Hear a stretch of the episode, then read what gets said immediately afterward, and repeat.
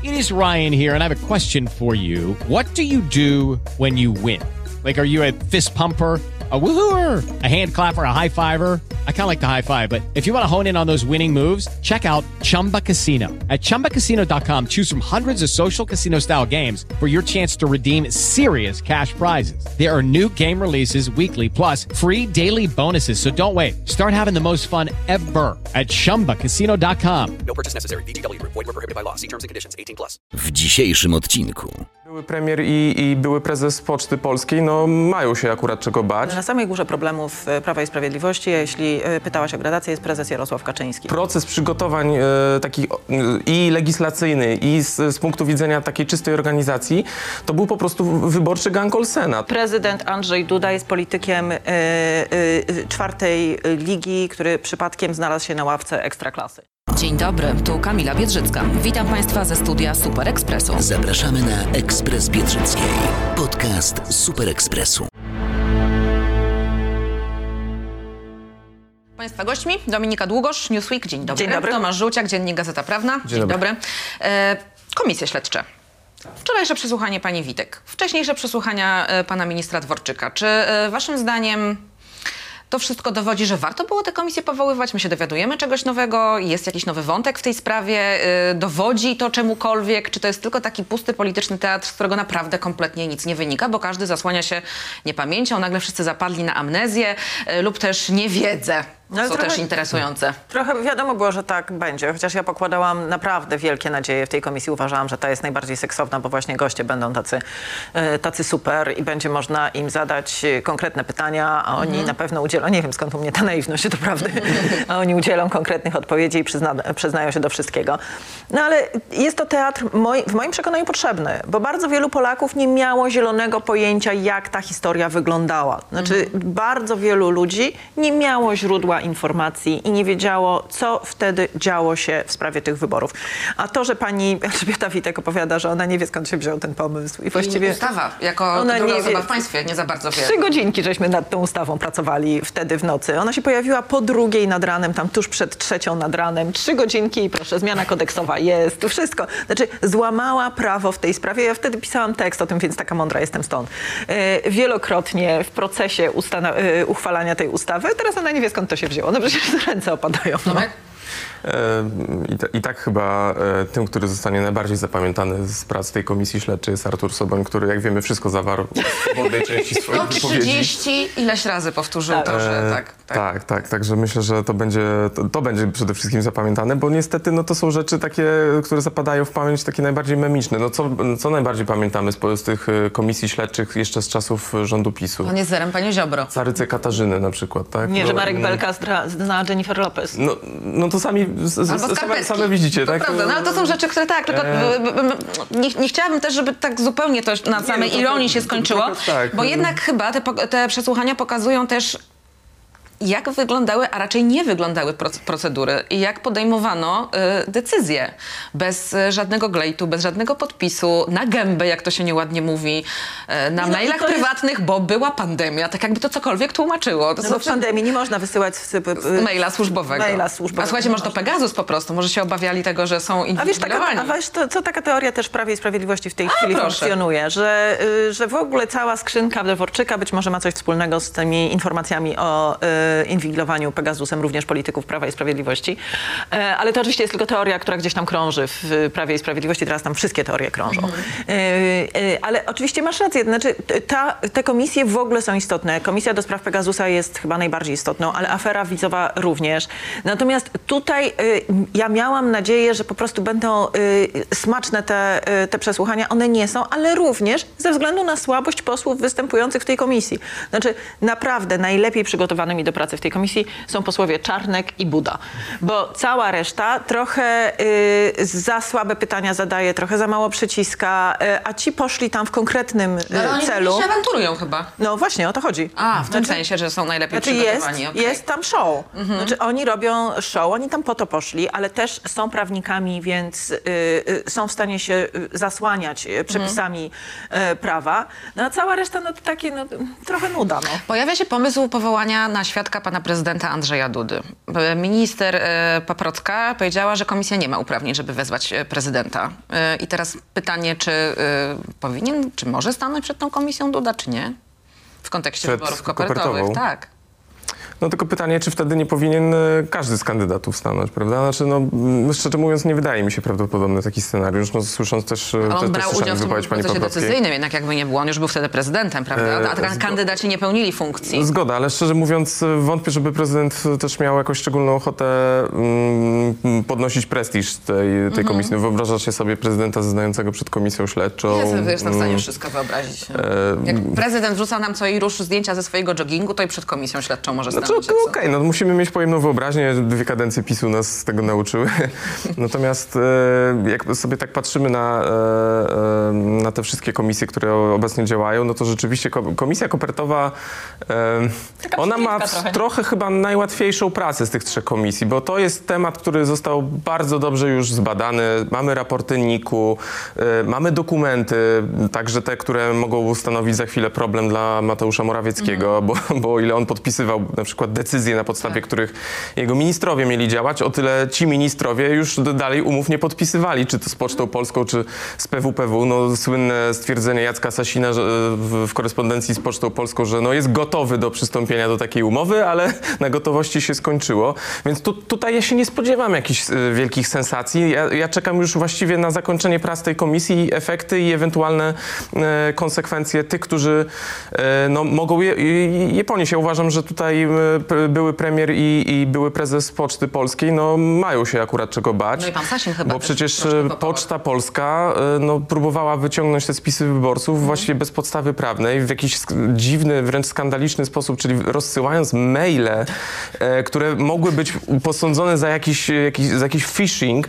E, no, dla mnie to było niebywałe. No, my żeśmy bardzo dokładnie opisywali właściwie z dnia na dzień proces przygotowań do wyborów kopertowych i szczerze mówiąc, ja wielokrotnie przecierałem oczy to, co my żeśmy tam opisywali. To było niebywałe po prostu. Y, Przygotowywanie Znaczy, e, wzorów, po prostu, naprawdę to e, się kart do głosowania tak, w oparciu tak, tak. O, o tylko projekt rozporządzenia, e, próbę działania na podstawie ustawy, która dopiero chyba dzień przed wyborami miała, miała Tak, wejść w tak, życie, tak, więc tak, tak. Tam, tam było po prostu kilka takich rzeczy, że, że aż człowiek się zastanawiał, w jakim kraju my żyjemy tak naprawdę.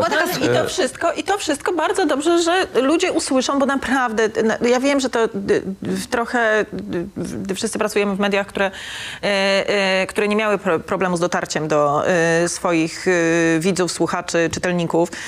Natomiast naprawdę jest duża część Polaków, którzy wiedzę czerpali wyłącznie z telewizji publicznej, a tego wszystkiego nie usłyszeli. Teraz usłyszą. Znaczy, bardzo dobrze, że to, że te komisje Czy tam pracują. słyszeli, że wybory się nie Tak, odbyły przez bo- torpedowanie ich przez opozycję Bo i Bo przez Kidawę, która 4% powiedziała, że poparcia, wywaliliśmy te wybory, natomiast nie usłyszeli zapewne tego, że po prostu proces przygotowań e, takich e, i legislacyjny, i z, z punktu widzenia takiej czystej organizacji, to był po prostu wyborczy gang Olsena. To było, no, to było tak nieuporządkowane. Ja rozumiem, że dzisiaj słyszymy te tłumaczenia, wtedy zresztą też, że wyjątkowe czasy, wyjątkowe metody, ale mi jest jednak bliżej do opinii e, chociażby e, Wojciecha Hermelińskiego, który wczoraj zeznawał for, w roli biegłego, no, że no, cel nie uświęca środków. No, nie można w ten sposób działać i powoływać się na, na, na pandemię. Może trzeba było rzeczywiście pójść w ten scenariusz, który wówczas sugerowały autorytety prawnicze, czyli e, wprowadzić jeden ze stanów nadzwyczajnych i wtedy mamy No, trochę inny, wiemy, dlaczego Prawo i inny Sprawiedliwość nie chciało wprowadzić no, tego no niestety, więc e,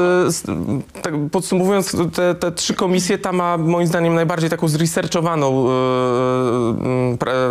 tematykę, e, którą się zajmuje. Natomiast te dwie kolejne, do spraw afery wizowej i Pegasusowa, no, one są potencjalnie najbardziej ciekawe, bo tutaj możemy się najwięcej nowości dowiedzieć, właśnie i- ale tej Pegasusowej, no ja się obawiam, że dużo będzie po prostu rzeczy e, niejawnych. Więc E, I w tym kontekście, e, przepraszam, postawię was w bardzo niekomfortowej sytuacji, bo chciałabym się zająć gradacją problemów Prawa i Sprawiedliwości.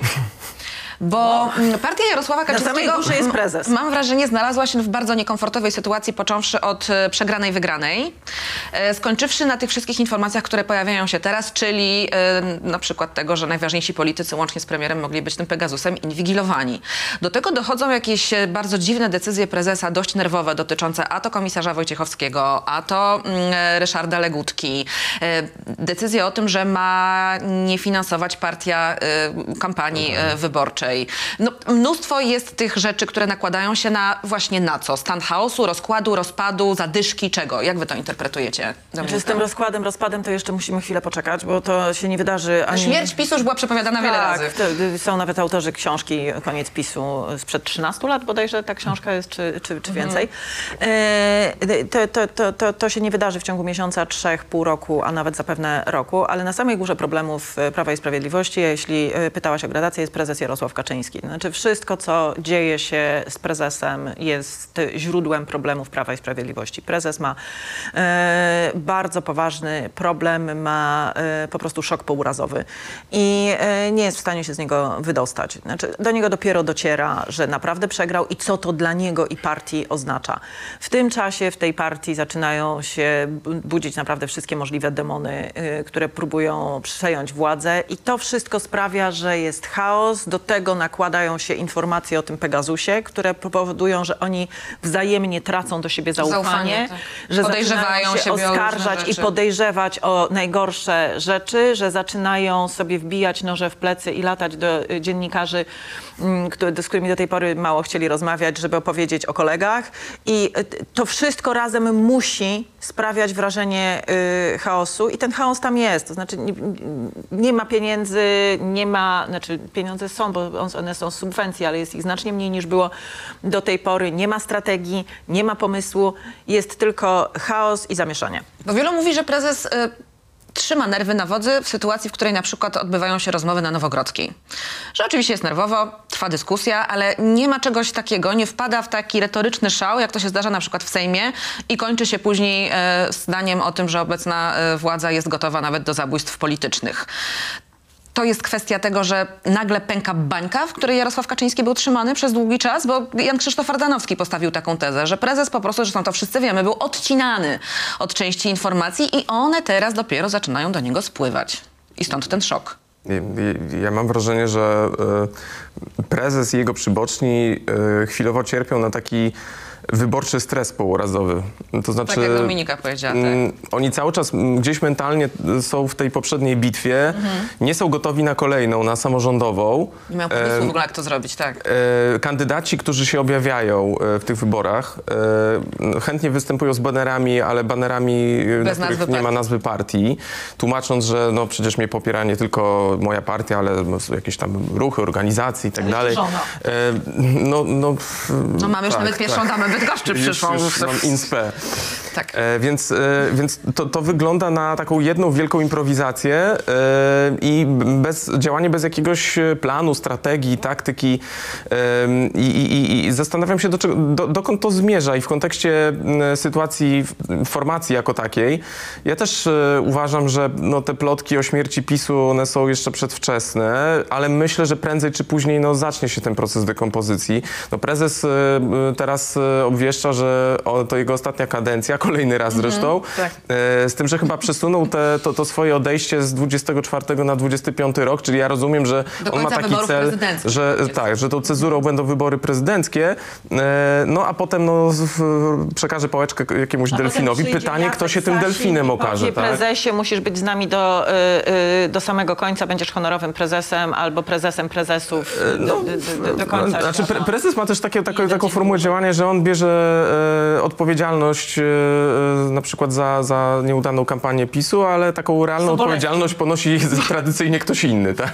Więc, więc wydaje mi się, że e, e, on cały czas ma oczywiście silną pozycję w partii, ale ten tak zwany dogmat o nieomylności prezesa, on już już został tak troszkę ten nie raz, ale na już glinianych nogach już kilkakrotnie zaczyna być, tak? obalony, tak? I dzisiaj różne frakcje formułują no, bardzo y, jednoznaczne pretensje w stronę lidera y, i to brzmi bardziej jak y, opinia pana Mastalerka niż y, opinia jednego z, z większych przytakiwaczy y, Jarosława Kaczyńskiego. No, to się zmienia taka wewnętrzna partyjna narracja, Ale też nie ma wrażenie. się co dziwić. To znaczy każda partia po przegranych wyborach jest trochę w takim stanie. Platforma też była. Oczywiście. Tylko, że Platforma miała Grzegorza Schetynę. Znaczy Grzegorz Schetyna jak wziął, wziął to, mówiąc bardzo nieładnie, za mordę, y, to przytrzymał tak długo, aż przestało się wierzgać i wyrywać. No, znaczy, y, y, to była bardzo prosta metoda. A tutaj nie ma nikogo, kto mógłby to zrobić, no bo prezes jest naprawdę słaby.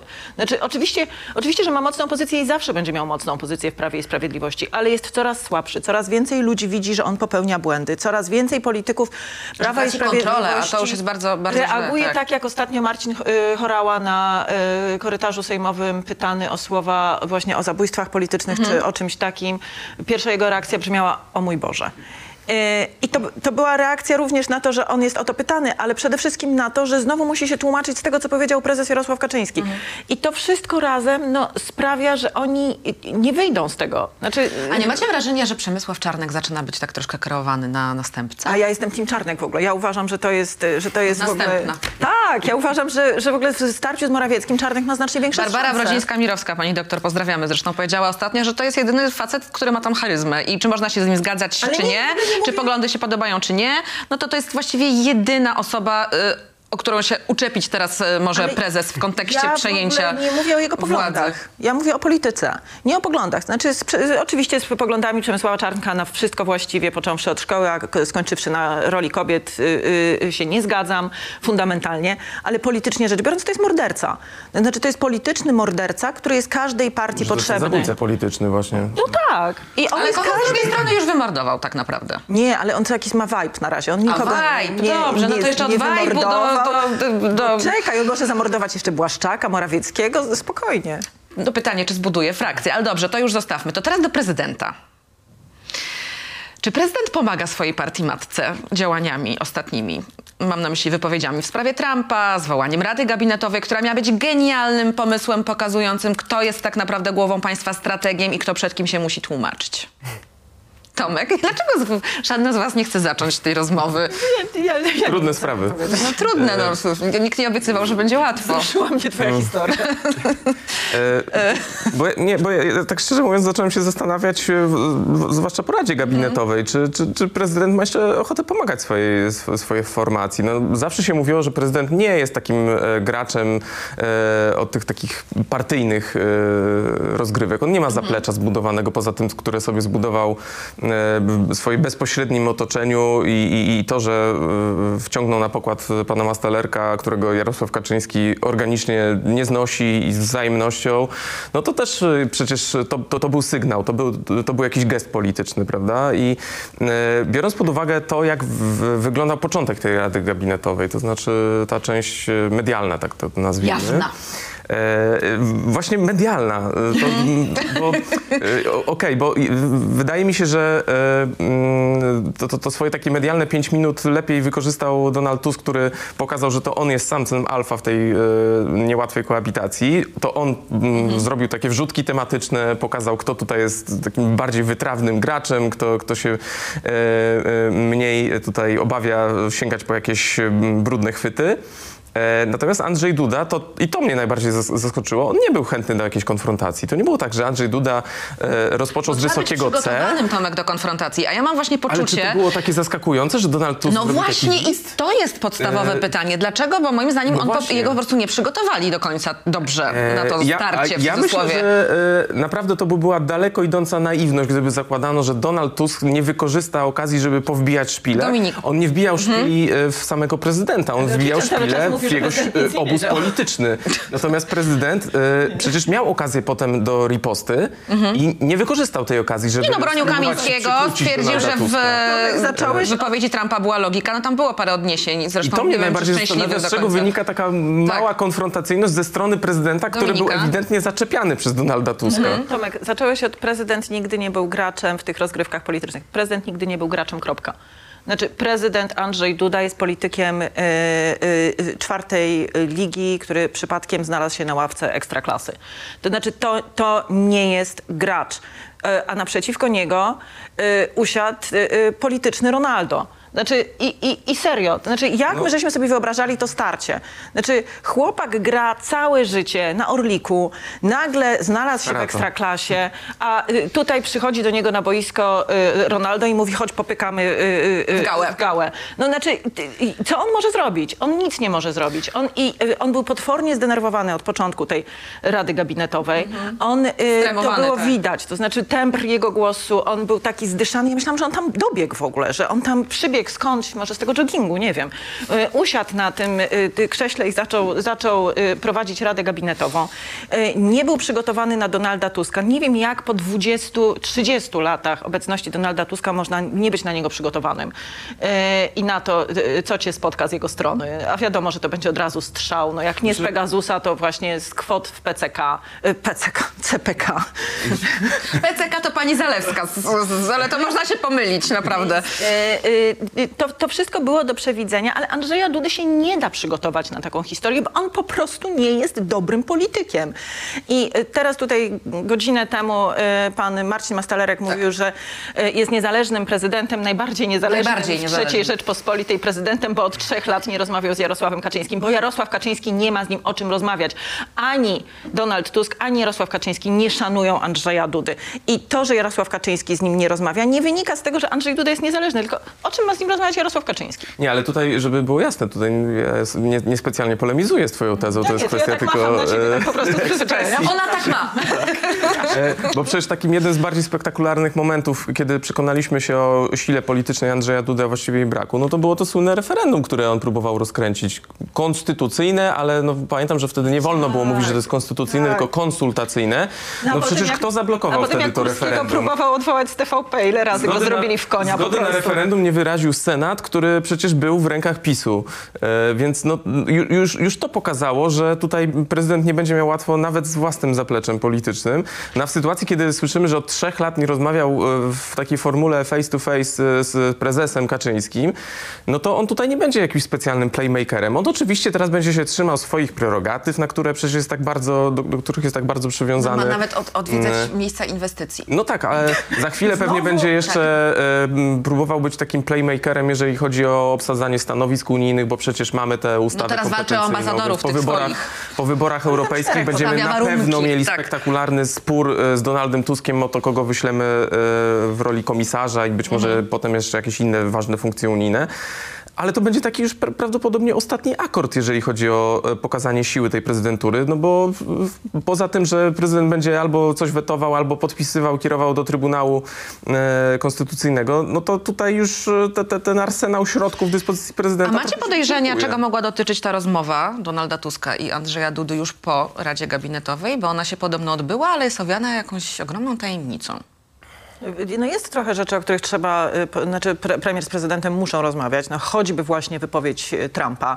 Dlatego, że wbrew temu, co mówi pan prezydent, tak rzeczywiście nasi sąsiedzi, w tym Niemcy, nie wydają 2% PKB na y, zbrojenia. Tylko, znaczy głupia sprawa, historycznie udowodniona, żeby dojść do Niemiec trzeba przejść przez Polskę. Znaczy, z Rosji do Niemiec idzie się przez Polskę. I my możemy wydawać 4-5% PKB na nasze zbrojenia, ale jeżeli Trump powie Niemcy brońcie się sami, to my jesteśmy po drodze. I to ja, ja wiem, że to jest y, y, upraszczanie tej całej historii. No nie, to jest bardzo geopolityka. duże, ale, y, ale tak jest po prostu. I to, że pan y, prezydent mówi nas to nie dotyczy, no to no niestety panie prezydencie dotyczy. I myślę, że to są rzeczy, o których y, panowie muszą ze sobą rozmawiać. Mhm. Znaczy bezpieczeństwo Polski, wypowiedź Trumpa, nasz stosunek do amerykańskich wyborów, y, y, no bo myślę, że tutaj prezydent też miał premierowi coś tam do powiedzenia w tej sprawie. Mm, Pełna zgoda, to znaczy nie będę udawał, że wiem, czego dotyczyły te rozmowy, bo tego nie wiem, natomiast mogę jedynie podejrzewać i o ile tutaj te kwestie geopolityczne i właśnie tej mm, skandalicznej wypowiedzi Trumpa, no to powiem tak, zdziwiłbym się, gdyby to nie zostało poruszone. Natomiast e, zdziwiłbym się też, gdyby nie był poruszony podczas tej rozmowy w cztery oczy temat resetu konstytucyjnego, no bo przecież to jest coś, z czym za chwilę Wczoraj była większość spotkanie chce wyjść. Było spotkanie prezydenta z Krzysztofem No tak. Bosakiem i z, y, z Stanisławem Tyszką, więc temat jest gdzieś tam żywy, y, przynajmniej jeżeli chodzi o y, gabinety. No przy okazji, E, jest- I plotka niesie, że dziś lub jutro, jeżeli ten plan się nie zmienił, a on, on, on może się zmienić, bo Mhm. jeszcze wczoraj po południu słyszałem bardzo dużo wątpliwości Mhm. w samej koalicji obywatelskiej, czy, czy w ogóle wychodzić z tym planem, e, że, że, to, że ten pakiet dotyczący Trybunału, on może być ujawniony i e, przynajmniej ta, ta uchwała sejmowa mogłaby być no, głównym lub jednym z dwóch głównych tematów przyszłotygodniowego Sejmu. Czy więc- macie wrażenie, że koalicja e, przyszła nieprzygotowana, mm, jeżeli chodzi o Trybunał Konstytucyjny do władzy? Bo tak jak rozmawiałam z Markiem Borowskim, wiele rzeczy mogło ich zaskoczyć. Tysiące rzeczy mogło ich zaskoczyć. Natomiast sytuacja w Trybunale była oczywista od samego początku. I teraz, czy to jest tak, że oni wiedząc, że stworzą wspólnie rząd, już wcześniej powinni rozmawiać na temat Trybunału i jak tę sprawę rozwiązać, a nie my teraz czekamy na propozycję? Czy jednak tak duże, tak, tak wiele partii tworzących y, jed- jedną większość no, no powoduje, że to jest zupełnie normalna sytuacja i że nie oczekujmy cudów? A ja nie mam takiego poczucia. Ja mam poczucie, że po prostu sprawa Trybunału wcale nie jest władzy na rękę, to znaczy do załatwienia. Załatwienie sprawy Trybunału po pierwsze niczego nie zmienia, bo wymiana ty, tych trzech sędziów nie sprawia, że nagle y, rządząca w tej chwili większość ma większość w Trybunale i ma wybranych tam swoich ludzi, a po drugie y, uniemożliwia mówienie, y, ten Trybunał jest niezgodny z konstytucją, jest zły, niedobry, y, jego orzeczenia są, y, są błędne, nie są orzeczeniami. Bo tak naprawdę sprawa dotyczy trzech sędziów. No jeszcze jest Pawłowicz i Pro- Piotrowicz, Ale którzy byli wybrani jest- nie do końca zgodnie z ustawą, bo mieli 67, a nie 65 lat. Tak, ale ta sprawa nawet w samej koalicji obywatelskiej, jak się Nawet z nimi profesor rozmawia, to pamiętam, nie- nie bronił tej tezy, taki- więc- Taka, że oni wiedzą, że to jest bardzo naciągana teza. I, Ale to jest y, wyraźnie napisane w Konstytucji przecież. tak, ale oni uważają naprawdę, w tych rozmowach z nimi to bardzo wybrzmiewa, że oni uważają, że to jest naciągane i że sprawa dotyczy tych trzech y, sędziów, których kadencja się kończy na koniec tego roku. Więc posprzątanie Trybunału tak naprawdę w tej chwili, ja nie wiem, czy jest im na rękę. Czyli co, koalicja chce mieć nadal wyłączony ten bezpiecznik demokracji? Tak to nazwijmy wprost? Dominika poniekąd streściła te obawy czy wątpliwości, które gdzieś sobie krążą.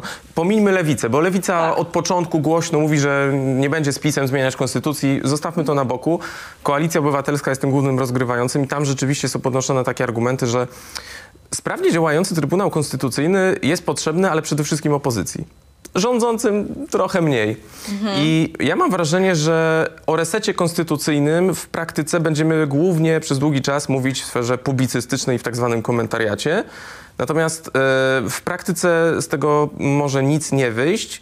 Praktyka może się okazać e, dość banalna, to znaczy może się okazać, że mm, będziemy sobie e, dalej uznawać, że Trybunału nie ma, jest dysfunkcyjny, wewnętrznie skłócony, jego orzeczenia czy zabezpieczenia będą kwitowane wzruszeniem ramion i tak będziemy sobie trwać w tym stanie, a proces kruszenia betonu kadrowego w Trybunale będzie następował stopniowo. To znaczy, tak jak wspomniałaś, w tym roku trójka sędziów kończy swoje kadencje, w przyszłym roku dwójka.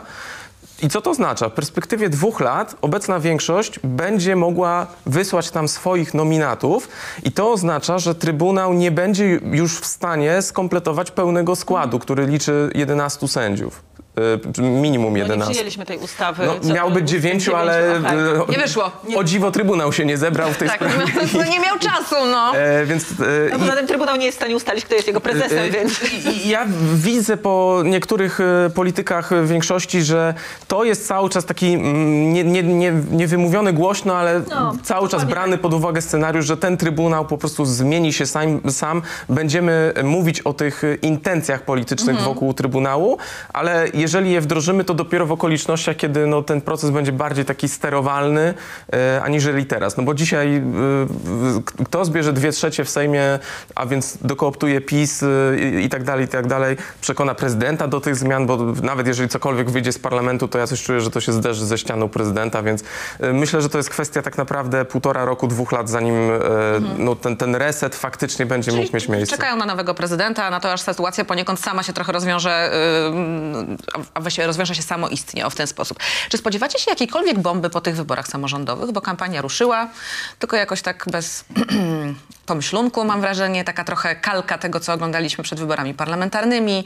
Znów widzimy Donalda Tuska wśród ludzi, ale on to obiecywał, że tak będzie. No ale jakoś tak nie ma mm, pomysłu chyba trochę na to. Ci kandydaci w Warszawie, z Łodzi, między Ja, innymi. te, ja jestem też fanką pana Bocheńskiego. Znaczy mam wielu, ja jestem Team Czarnek, Team Bocheński. Nie jest. Ale no wiesz, no... Y, ta- y, znaczy- Zasugerował ostatnio, że pan Bocheński może o kotach z prezesem Znaczy, porozmawiać. Człowiek, którego pani Janina Gos wykopała z Prawa i Sprawiedliwości, nie jest fanem protegowanego pani Janiny Gos. No jestem w szoku. Po prostu, no znaczy naprawdę nie wiem, jak to się stało. E, y, wiesz co, ja nie widzę jakiejś specjalnej, no wszyscy trochę jesteśmy zmęczeni, politycy też, tą kampanią parlamentarną, a wcześniej, no przecież ta kampania trwała i trwała ponad rok. I oni tak wchodzą, no rytualnie w tam kampanię samorządową, ale ja z żadnej strony nie widzę jakiegoś specjalnego pomysłu na to, jak to załatwić. No, Prawo i Sprawiedliwość potraci sejmiki, no tak wynika ze wszystkich sondaży, nie zdobędzie dużych i średnich miast. Moim zdaniem jedyną osobą, która ma pomysł w tej chwili na tę kampanię jest Mateusz Morawiecki, To który znaczy? sobie upycha swoich ludzi jako kandydatów na prezydentów y, miast, którym po prostu ma zrobić twarze. To znaczy oni nie mają wygrać tych wyborów. Oni mają się przepchać do bliższych rzędów myślicie, Prawie i Sprawiedliwości. pan Bocheński y, z Łodzi na kandydata Warszawy, mieszkający w stolicy od roku, to jest taki też chrzest bojowy przed wystawieniem go w wyborach prezydenckich w roku 2025, czy nie? Mm, To, to jest jedna z wersji, jeżeli chodzi o wybory prezydenckie 25 roku, bo PiS y, rozpatruje różne scena- scenariusze. To już nawet nie chodzi o nazwiska, tylko taki sznyt kandydata, tak? Czy to ma być taki kandydat właśnie ala Bochański, czyli taki trochę elitarny, dobrze się prezentujący, taki nasz Trzaskowski. Czy jednak Matka Polka. E, tak, czy jednak e, pójść takie bardziej tradycyjne z, z, z punktu widzenia PiSu i, i tej formacji kandydatury. Więc ja, znaczy, ja mam takie podejrzenie, że PiS no, doskonale sobie zdaje sprawę z tego, jakie ma szanse na wygranie Warszawy.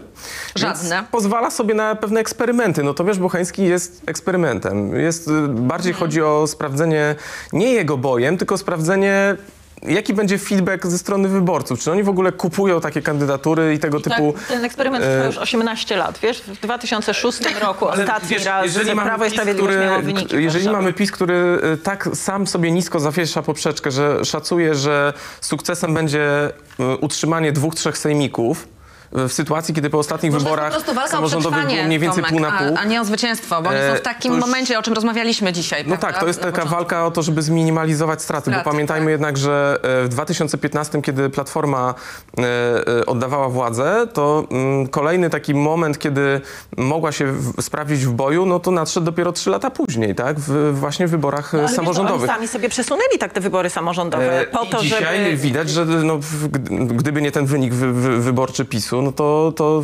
gdyby wtedy e, właściwie te kampanie się zazębiały, no to mogliby myśleć o czymś więcej, tak? Tak. A, a z dzisiejszej perspektywy, kiedy wszyscy Popełnili jesteśmy mądrzejsi, no to widać, że to był błąd i no, widać też po, po zachowaniach kandydatów i po tym, że patrząc tak z boku, można chyba wiesz, obronić tezę, że kampanii samorządowej nie ma dzisiaj. No Ta nie ma, kampania no jest po prostu gdzieś Ja totalnie w tle i tak prowadzona mniej zupełnie spodziewam, więc... Że ona, że ona się zacznie, dlatego że do, do 7 marca bodajże możemy rejestrować kandydatów na radnych, do 14 kandydatów na burmistrzów, prezydentów, więc myślę, że to będzie, e, na szczęście będzie to krótka kampania. Bo też e, umówmy się, że Prawo i Sprawiedliwość po prostu nie ma pieniędzy. Znaczy oni oczywiście mają pieniądze, bo cały czas biorą subwencje, ale te pieniądze muszą im starczyć na kampanię prezydencką. Te pieniądze muszą wystarczyć na e, kolejną No, kampanię odcięcie od parlamentarną. źródeł nastąpiło wczoraj- radykalnie. A wczoraj kandydatka Hanna Zdanowska dość dobitnie i na wielu poziomach pokazała, kto jest rzeczywiście silny w samorządach i kto ma jakie zabawki do dyspozycji, No prawda? to zresztą było bardzo niefajne, e, to co zrobiła pani kandydatka. Zdanowska, dlatego że jak rozumiem na na nowa jakość miała być i to nie o to chodzi, Ale że zobaczcie, co jednym nie wolno wykorzystywać spółek, a drugim E, wolno. No. Oczywiście to są takie reguły gry, że co nie jest zabronione, to jest dozwolone, Mhm. tak? Ale no rzeczywiście, no jeżeli opozycja tyle lat mówiła, że PiS ma handicap i wykorzystuje Tak. swoje zabawki, no to Nie robi się opozycja tego samego. korzysta ze swoich Tak, to, że e, tamte wyborach samorządowych. Rafał Trzaskowski e, nie jest trudno znaleźć plakaty kampanię outdoorową, której podsumowuje e, kadencję, tak? No, no to, to są normalne zachowania, niestety, ale, ale no być może trzeba byłoby się zastanowić nad jakimś systemowym rozwiązaniem. Dobrze, słuchajcie, to na koniec jeszcze e, sondaż. Króciutko. Czy on was zaskakuje? E, 80% niemal, 79% dokładnie, mówi nie dla Wąsika i Kamińskiego w e, e, Europarlamencie. Ja nie pytam, czy prezes to zrobi, czy nie, tylko czy was, zaskakuje was tak jednoznaczne stanowisko polskiej opinii publicznej w przypadku Wąsika i Kamińskiego?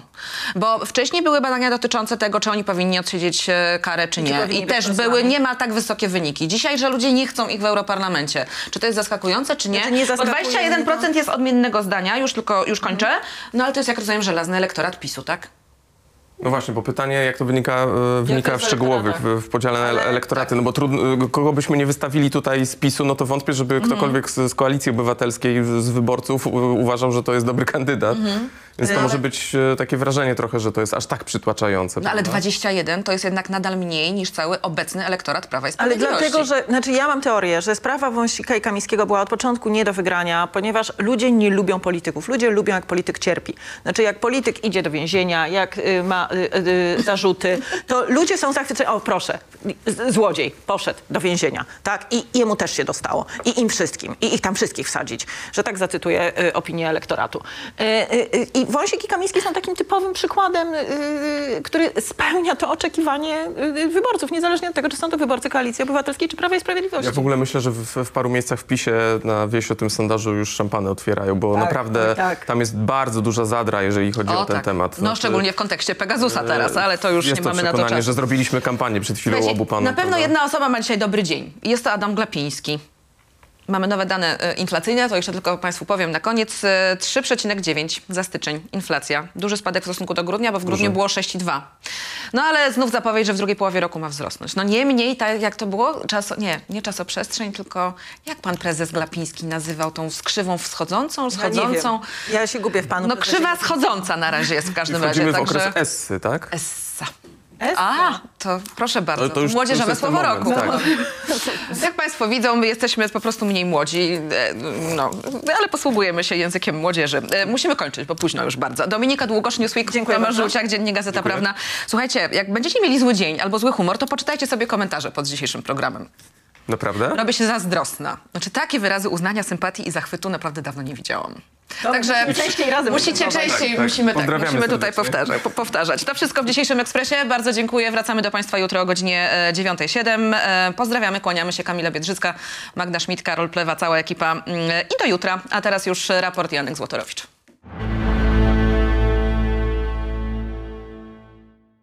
Lucky Land Casino asking people what's the weirdest place you've gotten lucky? Lucky? In line at the deli, I guess? Aha, in my dentist's office.